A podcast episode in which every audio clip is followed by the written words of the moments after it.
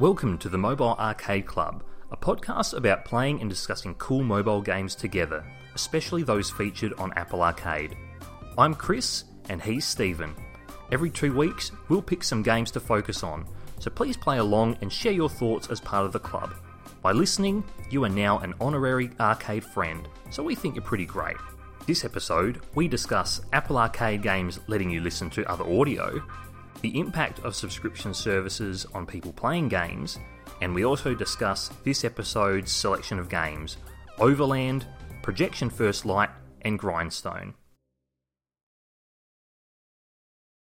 G'day and welcome to another episode of the Mobile Arcade Club. You're joined by me, Chris, and my good friend Stephen. Say hello, Stephen. Hello, Stephen. Yeah, good on you, mate. Yeah, nice one. uh, but, anyways, we have, as we always do, we have a few little topical points of discussion to go over before we talk about this episode's games, which, uh, if you listen to last episode, you know those games are Overland, Projection First Light, and Grindstone. But before we jump into those, one of the interesting things that we've discovered over the last couple of weeks is some of the Apple Arcade games have different approaches to letting us all listen to different sources of audio because some people like to chill out with games or listening to podcasts such as the mobile arcade club and if you don't i highly recommend you do so uh, but also listening to your own music. So stephen this was something that you came across and brought my attention to. So what's this all about? Oh, well, I was very thankful when I noticed there was the update for Grindstone that came through earlier this week that allows you to play Grindstone with other music in the background. And I found that to be a game that works quite well. It, it's it has its own nice music, which I'm sure we'll touch on when we actually talk about the game. But it's the kind of game that you can play with your own soundtrack without taking too much away from the game. And yeah, I noticed this was a thing that you know some games are letting you, some aren't. And I noticed a an article on Vice.com uh, talking about you know, they investigated a little bit into why this is how it is. And for, for games made in Unity, at least, there's literally a checkbox as to whether you want to mute other audio or not. And I guess it comes down to the developer making a conscious choice as to whether they want to allow other other audio to be uh, played in the background while the game is being played. And yeah, I found it quite interesting. Some games were, or some developers, I should say, specifically saying we do not want to have music in the background of this game because we've crafted a very specific experience which they feel will be lessened by you know, having some random uncontrolled music playing in the background, which is fair. But at the same time, there are some games that are more than happy to let you use it, such as I think Skate City's one that's brought up in in the article. And from what I can tell of that game, it looks like the kind of game where it'd be perfectly fine to have you know whatever tunes you want in the background, set your own vibe, my dude. Yeah, and it, it's really interesting uh, with Skate City in particular because I've I've pulled a quote from the article that I'll, I'll paraphrase. That is a person by the name of Ryan Cash, who is the founder and creative director of Built by Snowman, who are responsible for Skate City. But they're also responsible for another game on Apple Arcade called Where Cards Fall. And I'll paraphrase a quote here that the uh, they intentionally disabled players accessing uh, out of the game audio while playing where cards fall uh, because the sound design they felt was really important to the game's unique atmosphere and wanted to make sure that all players experience the same thing. Whereas uh, Ryan Cash said, however, Skate City, go for your life. You know, play whatever audio, listen to whatever podcast or that sort of thing while you're playing the game. So it's it's an interesting approach to sort of how the creators want players to experience games and also allowing player choice as well outside of that. I think it particularly interesting with mobile is I guess people are playing mobile in less controlled situations. You're not necessarily sitting in front of a TV with a sound mm. system. And I know in the past, a lot of games would say, We want you to have headphones for this game. Mm. But how many people necessarily did? You can never really control it. It's, yeah, it's interesting because, yeah, there are games that definitely benefit from having a controlled environment. And I don't know, it's interesting to see whether they will actually fit in this sort of environment as well as other more, uh, I, I hate to say the word casual, but more uh, less committal games. Sure, sure, and and that's it's a valid point. It's not it's not uh, punching down on those games. It's just saying that these are ones that you can play more idly while listening to another source of audio. But just quickly before we jump into this episode's games that we've been playing, I want to very quickly talk about Xbox and. To those listening, you may be thinking, well, hang on, we're, we're listening because of mobile games. Why are you talking about Xbox? But throughout the week, Xbox came out with some, or Microsoft rather, came out with some very interesting statistics around their subscription service. Uh, some of you may know is Xbox Game Pass. So, some of the statistics that have come out are that Xbox Game Pass users are playing 40% more games than they would have outside the service, and 91% of respondents said that they played a title that they would not previously have considered, and that there's also 30% more genre variety being played by users of their subscription service. So I thought that was really, really interesting that these subscription services are allowing for more choice and people are feeling more likely to dive into something that they wouldn't originally, which I found interesting, Stephen. It totally makes sense. I feel I've had similar thoughts with Apple Arcade personally. There Hmm. are games that if if I was paying, you know, five, ten dollars a pop, I probably might not take the risk on them because I don't know if I'll like them. But Yeah. if I can just download it, give it a try, if I like it, hooray, I found a fantastic new game I wouldn't have tried otherwise. Hmm. If I don't like it, I've lost 10 minutes of my life. I'm not really going to cry about it. And I think, yeah, the same clearly is uh, holding for Xbox Game Pass. It's, it's, yeah, it's interesting. It lets you be a lot more experimental and, I don't know, be less beholden to the money it costs to try something, especially in, I, I, we're lucky in Australia where with most places, if you don't like a game, you can return it. Yeah. There's sort of no questions asked, but I don't believe that's the case in many other places in the world. So you, you know, spend a fair chunk of money on a game, you don't like it, you're stuck with it. You either have to resell it or something. It's just a whole, a whole thing. But yeah, I this sounds pretty accurate that it, this gives you an opportunity to try a whole bunch of new things you might not have even thought about otherwise.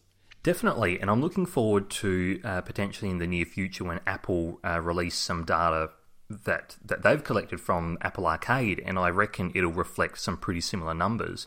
But enough about the numbers. We'll make sure to post the links to both of the, the articles that we've referenced there in our show, show notes and on social media so you can read in more detail. But now let's get into the games. Let's start with a game called Overland, which is developed and published by a studio called Finji.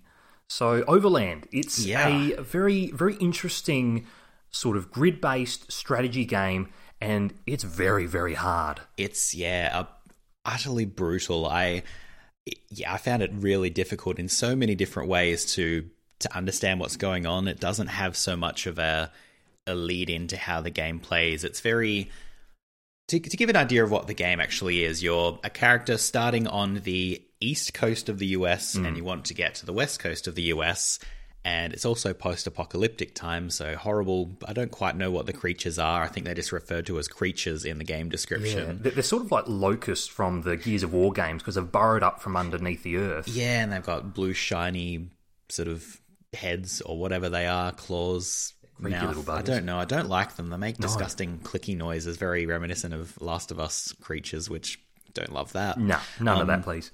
But yeah, you're essentially wanting to drive from one side of the US to the other, and along the way, uh, many things are conspiring to stop you from doing that. Mm-hmm. And yeah, so you'll find people along the way. You'll find I don't know if you had this, but you find dogs along the way, Chris. It's uh, I wasn't lucky enough to find a dog in my playtime. I'm devastated. well, hmm, maybe it's not such a bad thing because as hard as it is to keep people alive, it's exactly as hard to keep dogs alive. And Oh. yeah, uh, yeah, it, it, it's a lot. You can't pet the dog either. Uh, at least I didn't notice the option. But yeah, you can. Um, yeah, you're needing to go these small little scenes. You'll make a choice as to where to go. Some places will take more fuel to get to than others, but it'll say, you know, there's fuel here, there's supplies here, there's a person here, and you sort of make the choice as to whether you want to spend the fuel to go somewhere and risk dying when you get there. It's and yeah, you have to just constantly make these choices about what you want to do in the hopes that you'll be able to make it a little bit further during this run because it's definitely a game designed for multiple runs. Yes. you're not going to win the first, second, third, fourth, tenth time. Yeah, and it's different each time, isn't it? Yes, yeah, it's randomly generated, I believe. So one of those games where your success can sometimes be uh, dictated by the roll of the dice a little bit. You might mm. just get a series of really bad scenes that is going to be really difficult to get through, mm. or you might get a really good roll and you know make it further than you ever have before. But it's hard to really control that when it's as random as it is. Mm. And it's it's a sort of game where it's more about survival and resource management as opposed to combat because uh, someone might look at this on the surface and think, oh, it's it's like a game like XCOM, which is really about managing your units on a grid and trying to get in the best spaces for combat. But here you want to avoid combat as much as possible because resources for actual combat are very limited. Mm. And if you attack or kill one of these creatures, they emit these horrible sounds that summon more creatures and yeah. make make your lives even more difficult. So yeah, it's really, really tricky to manage fuel, manage your unit's health and other resources that are, are necessary for survival in this game. Yes, yeah. I found as as difficult as it is, I did find it quite quite a compelling sort of game, and its presentation is is quite slick and quite good. And I think, uh, as you mentioned, the the sound design in particular for this game is very very well done. It's very good. It Extremely. makes it makes your skin crawl, and you've got these regular sort of ominous synth drones in the background, just really hammering down the tension of uh, yeah this this overland setting of this you know this uh, North America's gone to hell sort of setting. So it's it's pretty full on. Uh, so I wouldn't exactly recommend this to players new to the genre. Yes, yeah, I I'm not a massive turn-based strategy person, and the fact that it doesn't really give you much uh, much in the way of tutorial or I guess any guidance in how to play whatsoever. It's mm. really you learn by screwing up and dying and having horrible mm. things happen. And yeah, I found I found it quite difficult to get into. Once mm. I'd once I kind of worked out the flow of you know what characters can do, how to manage inventory, what the things you pick up can do. The it took me a long time to discover that you can open like the big bins to find supplies in there. Yeah. Sort of, we'd go to a, a supply area or a place where it said would be supplies, and I just left because it didn't look like there was anything there. But sure, yeah. Yeah, come back on later ones and realize, oh, you can just open the bin and there's, I don't know, a med kit in there or whatever. But yes, it was, it's, it's oppressively difficult. It's, mm. it does everything it possibly can to make you have a bad not a bad time a, a bad time in game not yes. a bad time playing it i should say yeah yeah although a lot of people may find the difficulty of this uh, overland off-putting so it, it does have a pretty high barrier to entry and i think it it does a reasonable job of communicating some of the in-game systems, uh, sort of organically. Because, mm. as you hmm. said, with the with the bin scavenging, I discovered that because a character, a bit of dialogue, text dialogue came up saying, "Oh, there might be something in the bin here." So I thought, mm. okay, I'll investigate the bin. And lo and behold, there was some stuff in there that I could use.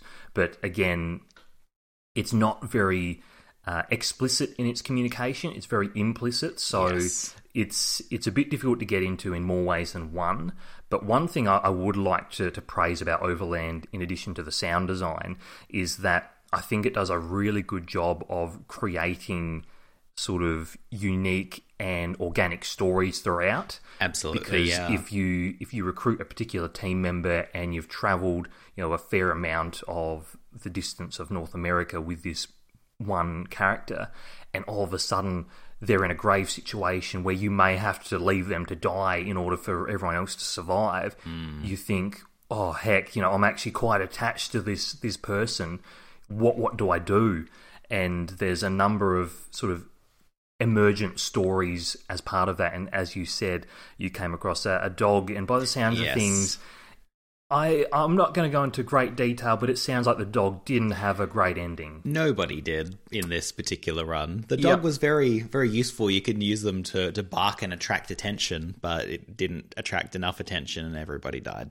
Yes, so Overland, yeah, is is quite good. Uh, despite despite you know the the grim nature of it, it, it is quite good in creating that really tense and gripping atmosphere and creating some of those uh, some of those stories that you think about well beyond each run. Mm. So it, it is it is really well designed in, in that aspect. But one one of the difficulties that we were speaking about this off air that we both had difficulties with this in terms of the, the controls of the game, mm. in particular the, the touch controls on a phone screen. I'm using a 10R mm. and it's got a reasonable size screen, but I found it really fiddly and difficult to control on a phone screen. Yeah, I was playing on an iPhone 10, and so the same thing but worse, pretty much. There's a much smaller screen than the 10R has, and I found myself having to tap buttons three or four times before it would actually be on the right touch target, I guess. Mm. I did find things improve quite a lot when a controller's involved. Yep. So I managed to get one of the cool little phone controller mounts this week, and Overland's one of the main things I played with it, and it yeah it improved things immensely. Mm. I imagine I didn't get a chance to try it out uh, on a Mac, but I imagine a mouse and keyboard would probably be the best way to play this, even more so than a controller. Yeah. So um, that might be worth a try if you're not uh, put off by by the difficulty discussion that we've had so far. Yes, yeah, I, and I would agree. I, I don't have a Mac or a MacBook myself, but this is absolutely a game I believe would be best played with a mouse and keyboard for better precision and being able to identify potential moves or objects and that sort of thing yeah. before you actually commit to a move. And I, I will say uh, Overland does, um, and I'm not suggesting that they accommodated for the control specifically, but if you, uh, except for combat, if you move to a particular tile and don't like where you've put someone, there is an undo button to undo that previous move, which that, that, that is that is handy. Yes, absolutely. I made a liberal use of that. yes, absolutely. So ultimately, I, I, did enjoy my time with Overland, but it's it's not one that I will be returning to on a super regular basis. But I did appreciate the time that I spent with it. Yeah, I feel the same. I now that as we were talking off air, you pointed out, why don't you try it on a Mac? And now I really do want to go back and try it because I feel like that may mean the difference between me finding a little bit uh, fiddly to play with and you know really enjoying it. But mm. we'll see. I'm, I'm going to give it a bit more of a try. I think. Certainly. So that's Overland. And moving on to the next game, a game called Projection First Light, which developed by Shadowplay Studios and published by Blowfish Studios. So this is one that's been made in Australia, so represent the Aussies. Yes. And this this one's quite quite an interesting game. It's it's all in a it's a 2D platformer puzzle sort of game and everything is presented as if they're all shadow, shadow puppets, like mm. a, a, a, shadow puppet play, which is quite a really interesting setting. And I think it, it would be easy to make comparisons to a game like Limbo, which mm. is very well known for its use of shadows and, and dark silhouettes and that sort of thing. But I feel Projection First Light does a really good job of having its own. Uh, almost yeah that, that real shadow puppet diorama sort of style so mm. it's hmm. quite quite unique uh, in its in its presentation, and I think it looks it looks really nice on, yeah. on both phone or I played most of it on Apple TV with an Xbox controller. I think yeah, especially given that it looks heavily influenced by Indonesian cultural artwork, mm. and, and, from what I understand, that is the cultural background of some of the developers, and that mm. was very much intentional. Mm. And I think that gives it its own very unique aesthetic that I haven't seen really. You, you, look at the as you brought up Limbo, the whole silhouette idea. Yes, you could. There's a very shallow comparison, I guess, to make there, but yeah, it definitely is its own thing with its very complex shadow play. I guess it has the all of the objects on screen will be an intricate web of like yeah lines and shapes and such, whereas mm. rather than just being a solid silhouette like in Limbo, for example. Yeah, because you can sort of see the the I, I, don't know the technical term for it as such, you know, like mm. the, the, the, sticks and strings that are used yes. to sort of manipulate the puppets and that sort of thing. So, yeah, it, has got a, a, very, very unique presentation, which I think works quite well. And its presentation leads directly into the core game mechanic as well, mm. in that you, while you're playing, you discover a way to control a light source on screen, which is separate from your character. Mm. And that light source, when moved behind and around other objects in the environment, can create a solid black shadow. Which, since your character is a shadow, can they can use that shadow as a, a new platform, and so that can be manipulated by moving the light source around different yeah different uh, objects in the environment which yeah I think is a really interesting use of it, it, keeps the aesthetic is there for more than just visual reasons. It is a core gameplay mechanic, which is really cool. Yeah, it's always nice uh, when not not that it's necessary for games to do this, but it's always really really cool to see games sort of use you know function and form and aesthetics all in the one sort of uh, package. Hmm. So here, as as you've noted, it, it, does it quite cleverly in terms of being able to manipulate this light source and angle it behind or above or below certain platforms or objects to create solid shadows to then use as platforms to navigate the the levels, mm. which I think it is really cleverly done.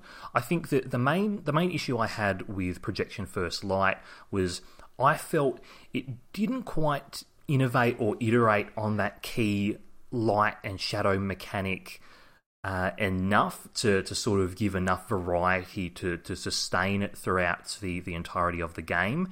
Uh, however, my my hat off entirely, you know, to, to the team working on this game. Hmm. It is a very clever mechanic and you know so beautifully designed as well. But it just didn't quite sustain my my interests, you know, for you know as as long as the uh, the sort of the whole of the game. Yeah, I found myself in a fairly similar situation. I I like there were a couple of little ways that it iterated on the whole shadow play concept, that in that you can physically manipulate objects in the environment and use those to cast shadows, for example, or there'd be parts where you might need to move the light source and move the shadow along with your character so you could sort of create a moving platform in a way. Mm. There were there were interesting ways that it got iterated upon, but I don't know if whether it was a pacing issue or what, but it just didn't it didn't keep my interest really. I kind of found myself doing the same thing enough that I wasn't really wanting. I found myself going back to it more out of obligation than anything. Which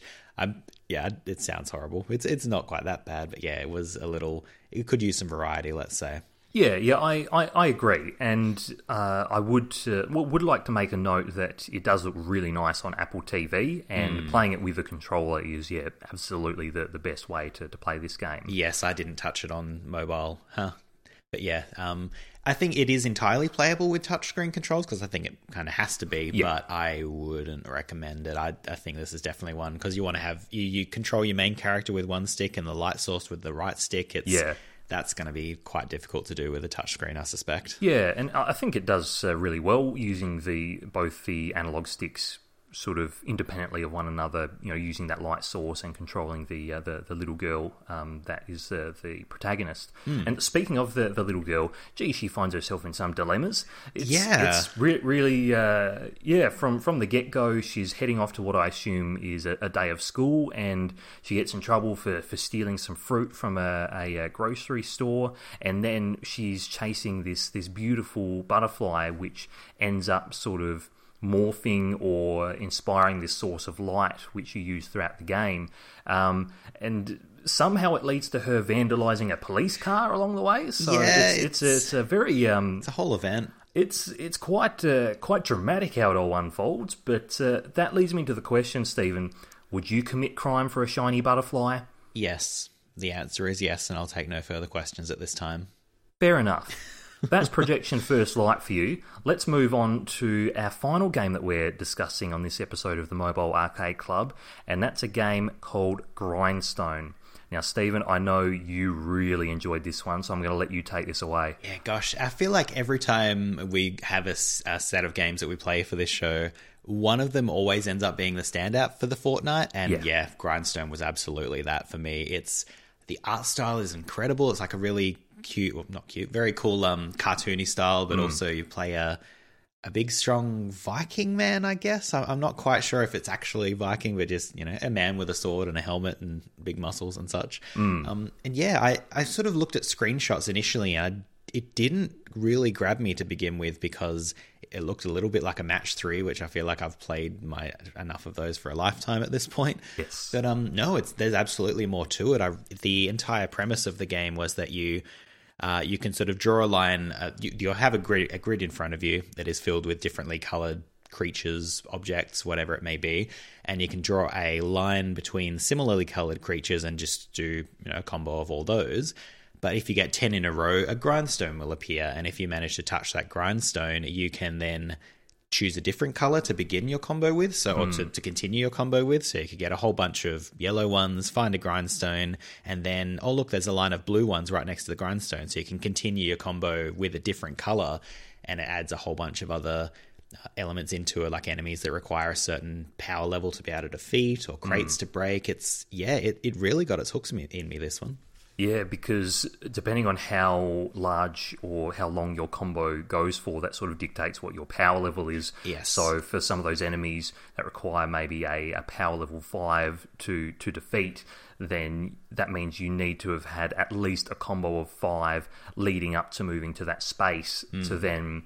Uh, then I think it'll subtract that power level from your combo. Yes. Uh, and then you, you can, by all means, keep going, but you, yeah, need to work up that power level to destroy crates or defeat certain enemies. Or some, some enemies, I think, require, uh, correspond to a different color, so you need to work up a combo of a particular color uh, to defeat them. So that adds a bit more variety and challenge. And then there's some sort of uh, you know little boss encounters as well, which have their own unique uh, concepts in play as well. But yeah, it's it's it's really really cool, and I think it's uh, really really nifty how they've sort of married the you know this this cartoony Viking slash Nordic sort of setting uh, in with all of the uh, the soundscape and the gameplay as well. It just it just feels really nice and cohesive. And as as you were saying, and as as we were discussing earlier about playing particular games with podcasts or music and that sort of mm. thing,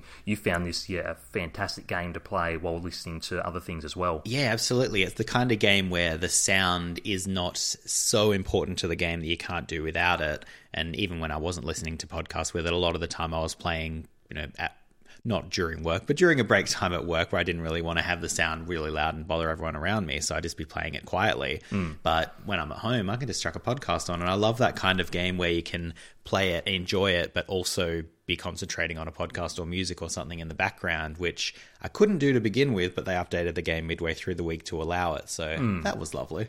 Yeah, I mean, I I agree in terms of like the the sound design for Grindstone isn't necessary to you know enjoy the game because it is such a well designed game and feels satisfying to play. But that being said what they have done with the sound design is is quite good. It does create a good satisfying uh, sort of tangible feedback to slaying all these enemies and slaying all Yes. these things uh, and also the uh, the soundtrack I found that really really catchy and um, I'm just picturing you know the, these are some sort of lo-fi hip hop beat sort of thing that you know you'd enjoy chilling out to on YouTube uh, you know, a YouTube playlist or something like that and um, you know I was playing it and I was just picturing you spitting some fire rhymes to, to these you know sick beats along the way. Lo-fi beats to slice enemies too. yeah, absolutely. Yeah, feet Steve Impson. So Hell yeah. absolutely. but the the really cool thing I found with Grindstone that made it really appealing to me is that so once you've cleared a whole bunch of enemies uh, and you know some of these grindstones or other items are dropped, you don't actually have to backtrack and collect all of them individually. You you can just once you've met the quota for the level to continue on, you can then just go through the exit and you know the items that you have unlocked by you know destroying chests or that sort of thing whatever bonus requirements uh, were required to you know have some of these items drop. You don't have to waste time going back and collecting them. You can go through the exit and they will automatically collect which i found really really nifty for you know creating nice you know crisp and brisk p- pacing to keep going Gosh, I wish I'd worked that out while I was playing. Because as the longer you play, the harder it gets. Sort of the more more turns you take, the more difficult the enemies will become. The more of them will start attacking you. And so, yeah, I thought I had to go back for everything, which made it more difficult to get back to the exit. So I made things hard for myself. But I did like that you could upgrade your gear and things as well. When you're collecting all of these extra items, you can get like a shield. You can get new abilities to attack things around you or to jump to a new space. It's yeah, it really adds some depth to what is already a reasonable. It's a simple to understand, but uh, yeah, quite deep game mechanic, and you get all these extra things gradually layered on, which makes it yeah, it stops it from becoming stale if it ever could. Yeah, absolutely. So we unanimously recommend you go and play Grindstone if you haven't already. And I believe I neglected to mention who was behind the game. So Oh, I'll whoops. just I'll just throw that in now. So Grindstone, fantastic puzzle game developed by Capy, short for Capybara Games. So they quite a talented bunch uh, if Grindstone is anything to go by.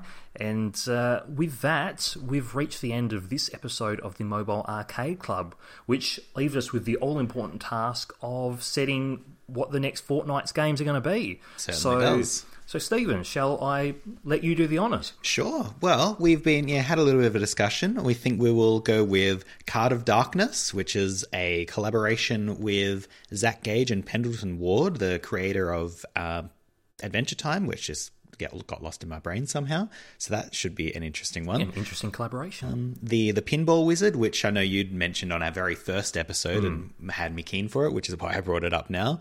And um, yeah, down in Bermuda, which I've heard some rumblings about, but I think you you were the one that suggested this. Yeah, I'm really keen to play down in Bermuda because it's developed by Yak and Co, uh, another Australian studio. So I think so far we've tried to focus uh, at least one game per episode on our uh, Australian friends, uh, being the Aussies that we are. And this one is the the next game from Yak and Co after they've finished their episodic uh, sort of point and click puzzle adventure puzzle um, oh, Agent A, uh, a puzzle in disguise. I almost forgot the name. So, uh, but yes, so Agent A, puzzle in disguise was really, really well done, really well designed, and came out on a bunch of platforms just a month or two ago.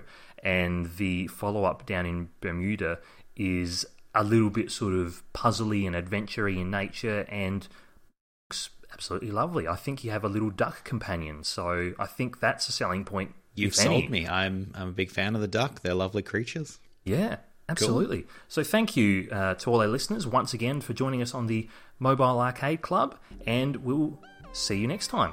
We sure will. See you around. Hey, arcade friends, thanks for listening to the Mobile Arcade Club. If you enjoyed our shenanigans, please consider subscribing, leaving a review on your platform of choice, and sharing the podcast with your friends. Also, you can follow Mobile Arcade Club on Twitter at M Arcade Club, where we'll keep you updated on what we're up to.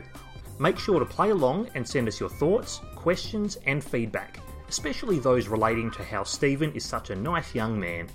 See you next episode.